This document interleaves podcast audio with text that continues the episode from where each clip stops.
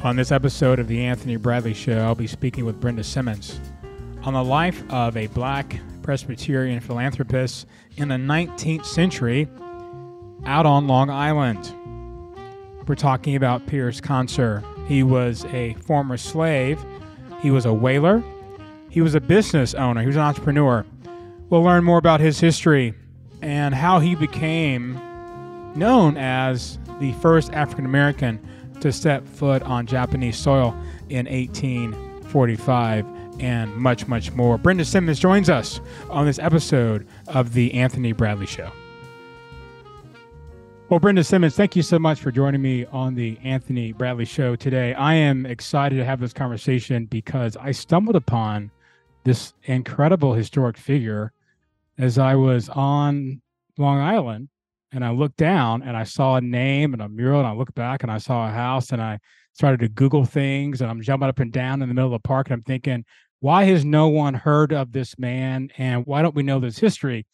So in the process, folks, of me searching for someone in America who knew about this man and knew about this man's history, I was led to the ever brilliant Brenda Simmons. And let me tell you something this woman knows her history, and particularly knows the history of the African American community on Long Island and the Hamptons in particular. So I'm I'm excited to have this conversation with you, Brenda. So welcome, welcome to the show. Thank you, Anthony. Thank you for having me, and I'm excited to share this history with you.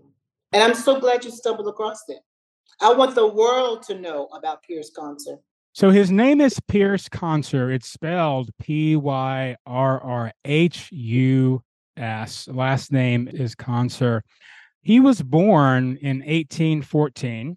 And I was fascinated by this history because in 1814, in the deep south where I'm from, my family was still enslaved on the Bradley plantation in Escambia County, Alabama. But it seemed that he was born in, under different circumstances. If I remember correctly, slavery was abolished in New York State at the end of the 18th century, I think in the 1790s. But he somehow found himself in the context of slavery still. I, I was really confused on that. Can you tell us the, the circumstances of his birth and his early early childhood?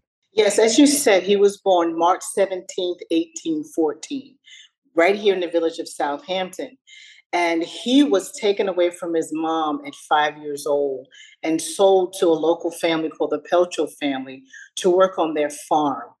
And as you said, that's really kind of what we have gone back and forth about, you know, about the, you know, according to the law, the abolition of slavery in New York was in 1799, but he literally worked on that farm until 1832. So technically, he was, you know, in terms of the statute, it was about 10 years before he was legally free. And we're still trying to find details regarding about how he was freed, whether he paid for his freedom or whether they freed him. And we're still technically not sure of that, to be honest with you. But we're leaning toward the fact that we might have been freed by the Cooper family, which we will get into, you know, as we continue this conversation. So let me let me ask you a question just in general about black freedom in the early 1800s and the Hamptons in, in Southampton. Were people African Americans free to walk around and roam and buy property? I mean, what was what was life like for African Americans in that part of the country back then? You know, the thing that, you know, when I ask that question, I know that, you know, the largest population of enslaved people in the northern colonies came in through Nathaniel uh, Sylvester. And that was a lot of enslaved, first enslaved people that came through Sylvester Manor in uh, Shelter Island, like in 16, 1654. So most of the people throughout, you know, Long Island were not free. They were slaves. I mean, they do have some parts where they talk a lot about there were underground railroads here. We have a lot of places where there's indications of the Underground Railroad. So, in that sense, you know, what we can find is a lot of people. There's even a place, and um, we do now a project called In Plain Sight Project, and that project is really doing. We found this was one little uh, slave plaque. Name was Ned, And then as we continued to do the research, because they were saying, you know, that this thing where, you know, slaves been in Long Island and New York, but there were. We have a lot of evidence. I mean, we got to a point now we have over 300 or more slaves that has been identified in East Hampton, and we're moving that in plain sight project down to, you know, further east. So basically, there were slaves in the 17th, 18th century slavery was officially abolished, it sounds like in 1799, but because it was abolished in the law, didn't mean it was abolished in practice. Exactly. And that's exactly the point that we've been making in this in plain sight project that so many people were still enslaved at that time. And the thing that we're twisting a little bit with this, Anthony, we're kind of twisting this a bit to talk about the how economically they in wealth this whole Long Island. So that's the kind of twist. You know, so many times we talk about you know the slavery and you know the bad. Well, it was all bad as far as I'm concerned. But we're making a twist of it, talking about how economically they you know made this Long Island wealthy. Right, and so there was, and this this was most certainly the case down south as well, and in other parts of the world, to be completely honest, where where uh, slavery was abolished on paper, was abolished legally, but it wasn't abolished in practice for some 5 10 50 maybe 20 years later maybe 30 years later. It was almost like we are abolishing the new institution of enslavement but we're not yet going to dismantle the existing manifestations or operations of slavery and slave plantations. And as we often said down in the south i mean slavery was abolished in the law but it uh-huh. wasn't abolished until your particular town decided to abolish it, which was on their time schedule, not of course on the slaves' time schedule in terms of their their enslavement. So I'm wondering if you go back to Pyrrhus for just a moment. So Pyrrhus grew up in a context in the Hamptons where there were some free and some enslaved uh, African Americans there, and somehow he found himself in becoming a whaler. Now, I'll be honest, I'll be completely honest. I had no idea. I have no idea. And I've been to school four times. And I had absolutely no idea that there were black whalers in the 18th and 19th century. Absolutely no idea. So, could you give us a little context in terms of how Pyrrhus found himself becoming a whaler? You know, how I want to answer this, um, Anthony, for me, I think he was exposed to that. It was that that was the economic highlight of, of jobs on you know the money making year on Long Island. And his mother was a slave of the Cooper family. And when he became on this famous ship that you know we're going to talk about, um, the ship called Manhattan, the captain of that ship was named Mercator Cooper. So he was a family of the Cooper. So this is my, you know, really interpretation of how he kind of got involved with that as a whaler. And so he became a self-taught steerer on the whaling ship. And if you really think about that, that was one of the most important jobs on that ship to steer that ship so they can get those whales. So that was my interpretation of how he got to be a whaler. And I mean, I can go on if you want me to continue about that story. If not, we can come to that another time. But how he was on that ship, the ship called Manhattan. Yeah, we'll, we'll, we'll get to the ship in just a moment. So I'm curious to know: was he an outlier as a black whaler? Was he the like the only black whaler in on Long Island where there are lots of black whalers? Is this something black people did back then? No, I did a research for that because you know I know I want to make sure I get this question correct. And I found um, they did research, and in 1982 they found documentation for estimates that more before the Civil War there were as many as 3,000 Africans, West Indies, and Africans, American blacks manning the American whaling fleets, and that most Civil War, post Civil War, excuse me, there were even more.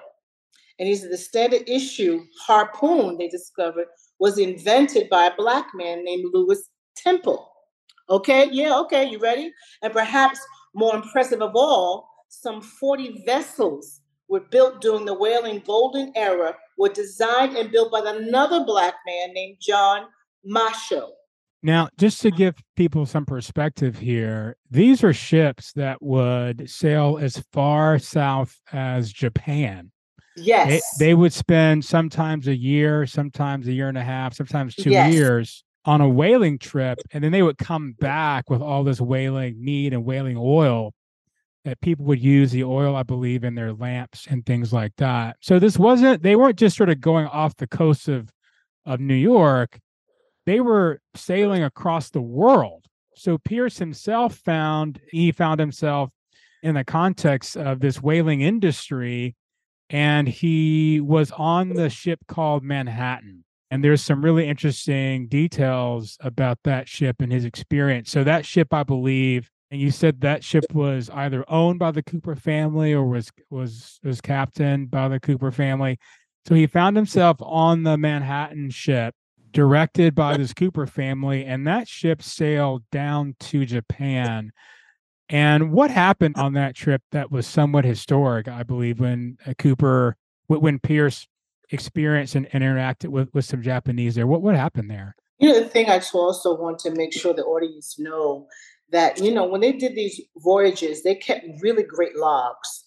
So these information, I'm a journalist, so I don't like to make up stories. So this information I'm sharing with you are actually from logs that they did on the voyages. And so I would love to share that he was on the ship called Manhattan and Captain Mercator Cooper was the captain and they was voyaging into Japan and they came across two wrecked Japanese ships. And at that time, Japan was in embargo, so they didn't let anybody in. But because they rescued their people, they allowed them to come in. And when they allowed them to come in, they uh, they're saying that Pyrrhus Concer was the first black person that they saw, and so they actually began to try to rip his skin off. They try to wonder because they had never seen a black man before. So this was an amazing, amazing trip. And then the other thing that really we have to acknowledge with this is this. You know, you've heard of um, Commander Perry's, Matthew Perry. He was the first United States Navy commander to come into Toy.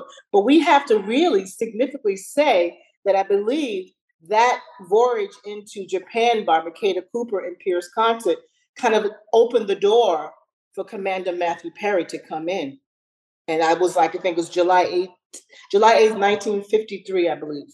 1853, I'm so sorry. So Pierce is on this whaling ship called the Manhattan, goes down to Japan and encounters the Japanese. I mean, I'm increasingly curious how they even communicated in terms of the language barrier with English versus Japanese. I have no idea how that would have happened in the. You know, that's the funny thing about they mentioned that that they said that that was something they were wondering as well. But they must have said some kind of a sign language or whatever.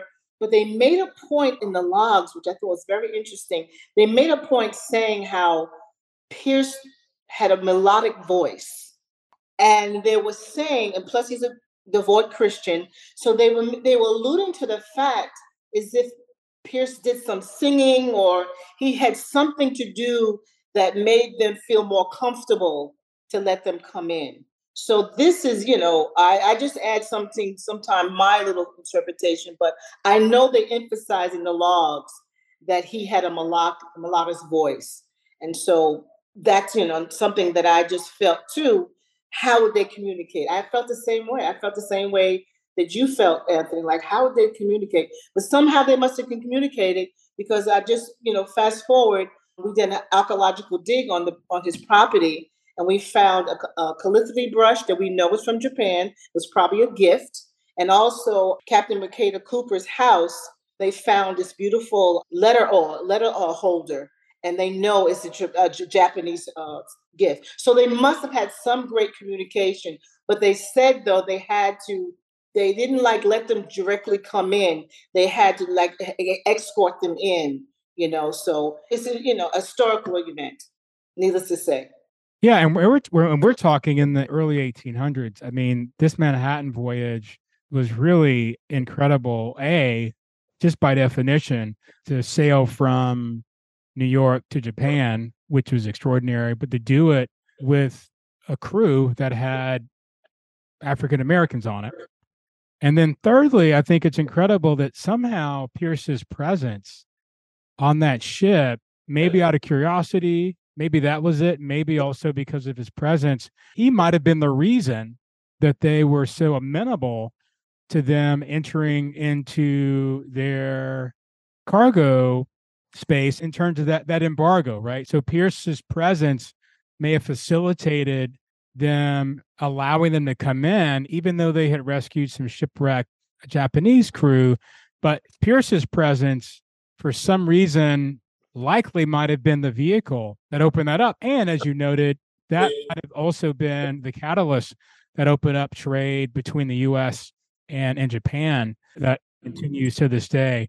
I was also fascinated by this story as well. So he goes on this whaling trip. And by the way, he was a whaler. He this wasn't his only trip, right? I mean, he he did this for years and years and years. So he comes back. He comes back from this whaling adventure trip.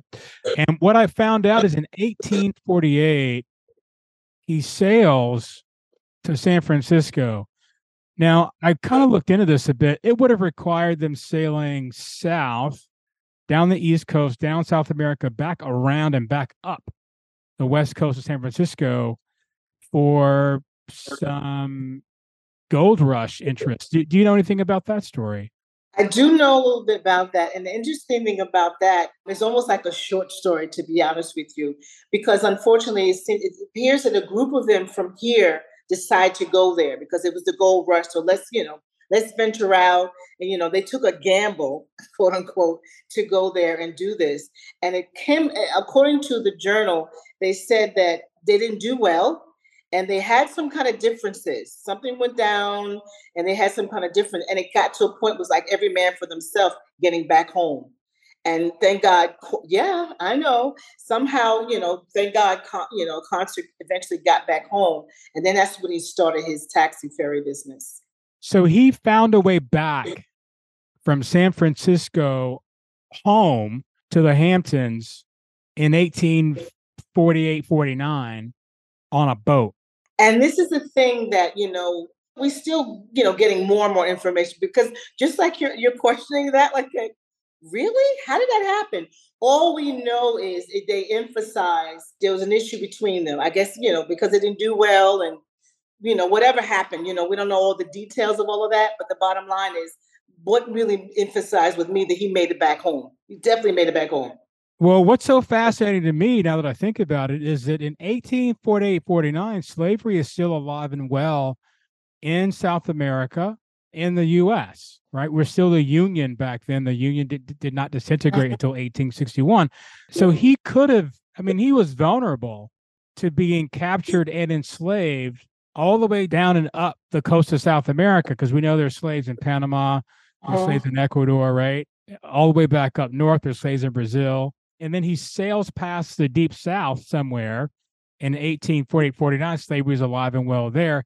Had he been captured he could have been taken and enslaved but he made it back to long island. I just think that part's really extraordinary because he is a black man. And how is a black man traveling around the world on a boat freely? What i want to say with that anthony in my imagination that i don't think he did it by himself I think it was like a group of them had went. So, say for instance, might have been on the ship with some white people, so he could have played it off that he could have been their slaves. You know, this is just my when you don't have interpretation. I mean, you don't have details. You kind of try to figure out like how. So that was kind of what I thought about too, because I was in the same place you was, Anthony. Like, if he was by himself, I don't know if he would have made it back. So that's how I felt like perhaps he might have been on the ship or some of the boat with some of the white people, to be honest. So when he comes back, and we'll get to his business in just a moment that he started after he got back from that gold rush attempt that obviously went bust. Did he have a his family? Did he have a family to get married? I mean, what was his sort of family life like after, after he got back? His wife was named Rachel. So he had a family. He had a wife named Rachel, and he had two sons. And this is a thing that's very kind of hard for me as a mom and a grandma that his oh, sons died early. And to this day, matter of fact, just yesterday I was at an event at the South End Historical Museum, and I was inquiring because it was, you know, they have eh, records there, and I've been doing research with these people for a while, and we're still trying to find out how they died, and we still have not been able to come to that conclusion. But you know, we're now targeting back to there's an historian here in the town. So I contacted her and I made a suggestion to her that she would also contact the Presbyterian Church because that's where Pyrrhus Concer belonged to. And he was a devout Christian there and devout, you know, and it's another thing that he was even a member there. That's a whole nother awesome thing. But I said to myself, I said, well, if Pyrrhus belonged there and his wife they were going there, I'm pretty sure they might have had maybe even a funeral service for the children there or some kind of indication that, you know, he something with the children. So that's where I am. And if I ever do find that out, trust me, I will give you that update. And back then, the, the Presbyterian Church would have kept pretty meticulous records of all their baptisms, all of their members who were able to take communion. They would have kept birth records. They would have kept death records as well. And those funerals, they would have kept all that stuff in a ledger because they would have had to report those things to their presbytery. So those those records are there, and that that Presbyterian angle we'll, we'll get to in, in, just a moment. I think I think is another impressive part of of Pyrrhus's story. So he's got a family. His unfortunately his sons die really young, so he doesn't have any biological descendants uh, that way but he had a family. He supported them by starting a business. And I'm wondering if you could tell us a little bit about the enterprise that he formed. You know, I think it's such an amazing thing because Lake Agawam Lake is, is here.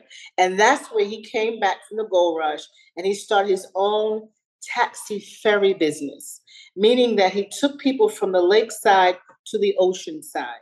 I think they said for a nickel, uh, they did that. And you know, the bottom line is he made a lot of money, and it, you know, it rec- it's recorded that he had you know a savings of up to two thousand dollars, and for that time, that's a lot of money.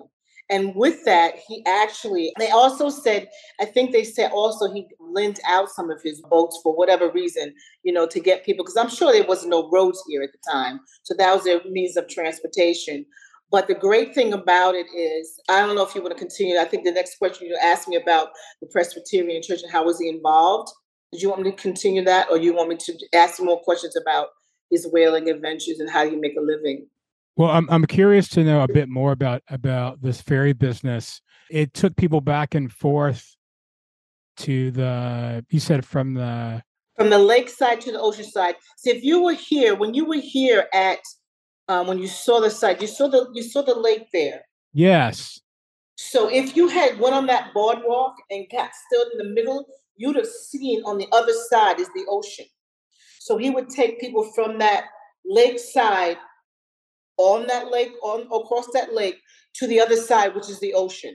Okay, so he basically had a a, a, taxi business, what we would call yeah. it today. It was a ferry taxi business as opposed to like a yellow cab. But he had, exactly. a, business. He had a he had a, a, legit business, and he made substantial income. I, again, I'm just I am fascinated by the fact that he was freely able to launch a profit making enterprise as a formerly enslaved man, having been a whaler, having been someone who'd seen a lot of the world and this country, having attempted that gold rush opportunity, came back. And again, at this point, we're you know we're in the 1850s, 60s, et cetera. Slavery is still happening in the deep South. I want to reiterate that. And here's a man in Long Island, right, sort of in, in the Hamptons, who's running a business, and he's running a business in a community that used to have slaves and he is a member in good standing in a predominantly white Presbyterian church. Do you know anything about how he became how how he ended up being in this in this church and and what his relationship was with this was this church? Do you have any idea? All I know is he was highly respected in the village of Southampton. And you know, in, in spite of his beginnings, uh, my interpretation is I think you just had to be around this man to get who he was. You know, I have been on this journey with, with Pyrrhus for a long time. I'm not related to him, but I feel connected to him. And I feel so connected to him that I feel like he was just this genuine, amazing spiritual man that everybody just loved him. And you know, it's not the time right now, but I'm going to read a. I would love to read a poem, and it almost talks about him. And this was written in the 1800s by a man named John Halsey in the community. I don't think it's the time for that, but in this poem, it really talks about how they felt about him. I don't know if you want me to read it now. I can oh, read please. it now. No, oh, please, please read it now. Yeah. I read it now. It's a little long, but I'm gonna read it. It says, Black as the ace of spades, I heard my older brother say it. Pyrrhus was like that, good as gold. Father said both were true. One talked about the outside and the other about the inside. Both were true, equally true. Little gold rings in his ears, an African sure enough, but trusted by everybody, had his own pew in the church, not way up front, but not way back either. He sailed a boat on the town pond in big old age, carried the children to the beach, and charged a nickel. Everybody trusted Pyrrhus. Mothers sent their children to the beach. He looked after them. Many fathers had reason to trust him. They'd been on the sea with him. He'd saved their lives. Of more than one of them, everybody liked Pyrrhus. Good reason, exclamation mark. When he died, they put up a granite stone we knew the day he died, of course. No one knew he was born, not even he. So on the stone was carved this from Tatis, I think. It was selected by Pyrrhus's neighbor, Elihu Root, who I'll explain who that was. And it reads Though born a slave, he possessed those virtues without which all men are but slaves. Black as the ace of spades, good as gold, equally true. That was by Jesse Holler. That was written in the 1800s. Wow. So we know that Pyrrhus passed away in 1897. Mm-hmm. And I'm wondering if you can tell us about where he's buried. Is he buried like in an African American cemetery? Where where do they lay him to rest? He is actually in the southwest corner of an was called the Old North End Cemetery. It's an all white cemetery near Windmill Lane in the village of Southampton. And the amazing thing about that, because I know you probably want to ask me also, how would he even get there? Well, his neighbor, which I mentioned in the poem, was Elihu Root. Elihu Root is E L I H U R O O T. He was the 38th U.S. Secretary of State was his neighbor. So he purchased this tombstone for him. So Pyrrhus was was good in good standing, had a relationship with the 38th Secretary of State of the United States of America, and the relationship was so endearing that this sec- former Secretary of State basically made it possible for Pyrrhus to be laid to rest in this prestigious cemetery, but also to to contribute the funding to pay for his uh, headstone and, and things like that. So uh, it it just really speaks to me that Pyrrhus was beloved. He was beloved in the church community as well. Now he had a business. He had these relationships. Was he a generous person with his money? I'm wondering when he passed away, did he leave anything to anyone? Oh, he absolutely did. And this is the amazing thing that I want to share. Um, in 2015, we did a uh, ceremony dedicating him, and we had a, a, a New York State uh, historical sign that was erected on his property, and we renamed the street. And at that time, I was out there. It was a whole bunch of people. It was a wonderful um, dedication to him. And I was talking about how he started a widow's fund and an educational fund at the Presbyterian Church. And my interpretation why he started the Widows Fund, I believe he had compassion for all the women who lost their husbands at sea. But this educational fund that he started in the Presbyterian Church, it was 2015 we were doing this ceremony. Mind you, we were talking about the 1800s when he did this. So I'm out there talking about how he started this uh, educational fund, this widows fund. And this woman was in the audience and she was raising her hand. And I acknowledged her. I said, Can I help you? She said, I belong to the Presbyterian Church. She said, and the educational fund is still active. Wow, that's incredible. I mean, this this is the first Presbyterian church of Southampton. I believe it's about 300 years old. And they had an active former slave not only be a member of the church, a contributor to the church, but also a man who left a legacy, both in terms of his person and financially, to the church because he was that much of a committed Presbyterian. And so I'm just more impressed by his story because, again, it's 1897, right? And again, again, not to press the point to redundantly, in the deep South, this would not have happened. If he was in Mississippi, Alabama, Louisiana, Georgia, Tennessee, Kentucky, whatever, this wouldn't have happened. But there was something about about the way in which the culture of, of Southampton uh, made this possible. And I think more importantly, there's something about who he was as a person that endeared him to people in the community that allowed him to have a profit making business.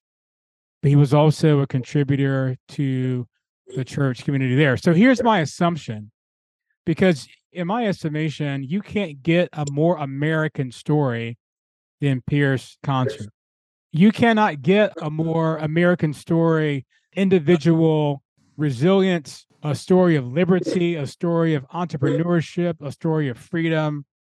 And so my assumption is that his name is everywhere in Southampton. I'm assuming there's probably multiple schools named after him. There's probably all kind of buildings named after him. I'm assuming there's probably a big parade named after him. Because if I was someone who lived in Southampton or I was born and raised in Southampton, if I owned some property in Southampton, I would be bragging to my friends all over the world that I'm living in the same place that Pyrrhus Concer lived. So, can you tell us a little bit about how the town is celebrating this this man and and what's there? I mean, how can people experience being engaged in this history when they visit Southampton? What's what's going on there right now? Okay, now Anthony, this is going to be the hard challenge for me to answer this question because I have to say, at one point, a representative from Japan actually came to Southampton years ago to acknowledge uh, Pyrrhus Concer. They scrambled and found something, a monument to put together for him. Fast forward, since 2013, I'm going to make a, a short story, I don't make it long, that we've been challenged. I got a call from the town saying that they were going to tear his house down because I'm a crazy advocate and activist in this community. I guess you didn't know that. So, fast forward, I'm trying not to go fast forward, but I want to give you some little bit of details. I get a call from the town preservation, this woman who really, she's like a, a, a hawk for all the different times when they're trying to tear down historical places. And so she knew me. She knows I'm advocate for the community. So she called me and tell me, well, Brenda, there's a family, there's people here trying to get a certificate of appropriation to tear his house down.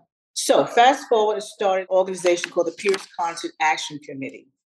And that was started in uh, October of 2013. And it was a group of us that, you know, came together and we were just determined to make sure that his building did not get torn down and his legacy remains. That when everything began to be a challenge. I don't know how much time we have. I don't know how much story I'm going to share with this, but the bottom line is we had a serious challenge, Anthony. It got to a point where people saying they want to build their dream house, and it was not their dream house they want to build. It was a bunch of investors. And basically, what they want to do is take the house, they purchased the land for $2.5 million. And what they want to do is tear it down and put it back on the market for $5 million. But in the process that, before that all came out, they were just coming before the ARB and Architect Review Board saying they just want a certificate of appropriation to tear the house down so they can build their dream house. And as we talked earlier, when you have this spiritual thing, I just had this thing that it was all a lie. And because I was assistant to the mayor at the time, I had access to information. So I was able to Google their names to find out that they live right next door. They already had their dream house. It was a bunch of investors. So unfortunately, what happened was it's very hard somehow to talk about this story because they ended up getting the certificate of appropriation. But prior to that, we were seeking out so many lawyers to try to help us. because we were up against big time money and big, you know, this whole big lawyers and all this stuff. So we were able to get this is a part of the story I don't share all the time, but I'll share this today. We were able to get one lawyer to try to support us. Somehow or other, before it was all said and done, they called and said they couldn't represent us. We went to three different lawyers, and the same thing kept happening. So our assumption was somehow that they might have gotten deterred from what they was coming up against or whatever. And I'm going to humbly share this. I was going to college to be, at one point, to probably be an attorney, but I had some family issues go on and I didn't proceed. But when it came down to the 11th hour, I stayed up that night. I represented us and we won the case. But they turned around and sued the village for $10 million. And that's when all the backdoor stuff happened. I mean, my office is here, the mayor's office is right across the hall from me. I used to set up every last one of his appointments, every last one of them. All of a sudden, all these appointments, all these people going, going in and out of his office to the point where it came down to they allowed them to have get the certificate of appropriation to tear the house down. But because of my relationship, I imagine with the mayor, I mean, I was there with him for 11 years. I watched his kids go to high school and graduate, go to college and get married and kids. So I think maybe that had something to do with him finding someone to go in, a company to go in to dismantle what they finally said was Pyrrhus Concer's house. But they tore the other part of it down and it was actually ended up being stored in a trailer at this point. When you came there, I don't know if you recognize seeing a trailer there. Well, his remains was in that trailer. So the the house that he had is in that trailer. Yes, his remains of Pyrrhus Concer's homestead is in that trailer. So it's been since 2013 we've been trying to restore that house, and we have gotten so much backlash and so much pushback from peoples. We have to go before the zoning board of appeals. Well, this is really an extraordinary story because, like I said a, a, few minutes ago, I think Pyrrhus Concer is probably the, the poster child for how great America can be when people have freedom. And I mean, this is a story of a man who was an entrepreneur, born a slave, became an entrepreneur, a churchman. He was a statesman. And it, to me, it's it's extraordinary.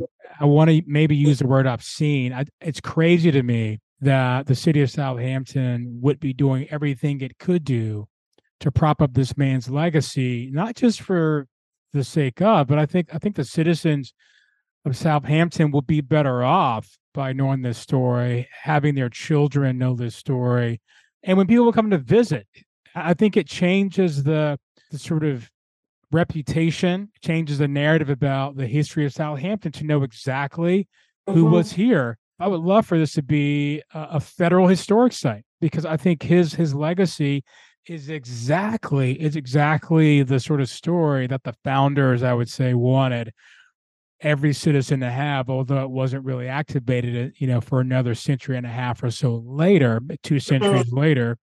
But but Pyrrhus Concer's story is an absolute amazing story. I, I just hope the, the residents and citizens of, of Southampton come to appreciate this story as much as you do, as much as I do. And and hopefully maybe the Presbyterian church there can rally behind and, and get involved because I think his story is also a part of the Presbyterian narrative there on uh, on Long Island and in, and in Southampton in, in particular which is just so, so extraordinary. I, am really thankful for your work and, and really excited for the future. I think if, if we can get more voices involved to introduce his legacy. And it, it, what's interesting to me, for those of you who are going to go to, to Southampton and see this, it sort of fits the geography because there's the lake across the street, there's a park across the street, Mm-hmm. another there's another memorial right across the street and so if you look at how it's situated in the neighborhood it would completely fit to have another historic site honoring this man's legacy and to sort of speak into what's happened there. Can you tell us as we wrap up here can you tell us a little bit more about the museum you founded and the work that you're doing in general there in, in southampton as I mentioned, and then maybe I did mention, I was actually born and raised here in Southampton, and I was actually the assistant to the mayor here in the village of Southampton for 11 years. And this building was originally a barber shop. And that's that's the building you're in right now. That's the building I'm in right right now that I'm sitting in. And it's the first African American site to be historically designated. And just as a side, I was also the recording secretary for the village of Southampton. And I say I was not only taking minutes, but I was taking notes. And there was a small portion in the legislation that talked about how to historically designate a building. And it was a small portion that said if it was significant to the community. And that's what I pulled out. I pulled that out. I found on the other side of this building, there was a juke joint restaurant. I found a juke joint singer that sang in the 40s and the 50s. I found a couple of band leaders and I interviewed all of them and I came back before the architect review board. So that's how I was able to get this building historically designated. And it is also the first Black barbershop to be transformed into a museum in the country. So I have done this. And not only that, my auntie was the first beautician here. The, when Emmanuel Seymore, who came through the Great Migration in the late 40s, he actually purchased this building and he built this as a barbershop, half a barbershop and half a beauty parlor. And my auntie was the beautician here. So when I was like 13 or 14 years old, I used to literally come here and answer the phones for her and write appointments down for her. So this building is very, very significant to me. And at one point, a letter came across the mayor's desk to tear this building down. And so I went in for the mayor and I, you know, jokingly, I said, you know, I'll be the crazy woman in front of the bulldozer because this is not going to happen. So fast forward, that's how I was able to get this building historically designated. And Pyrrhus Concer is one person that I emphasize here. And we were able to get a $125,000 digital tapestry grant. And Anthony, when you come back, you're going to have to have that experience. It's augmented virtual reality where actually Pyrrhus comes alive and talks about his history. And we, I was actually part of creating that app, which I'm very humbly proud to say. So we have a lot of students come through here, which I think is really important to me, especially with the CRT that's going on, trying to erase our history. So a lot of students come in here, mainly white students come in here. They have a, great camp group that came here over a couple of, of, the summer, and they come and experience, they hear about the history here in Southampton and the Black people that were here and significantly contributed to this village it's really extraordinary because I never would have associated the Hamptons with a history of Black freedom. I wouldn't have associated the Hamptons with slavery. I wouldn't have associated it with whalers. I mean, this is such an extraordinary work that you're doing.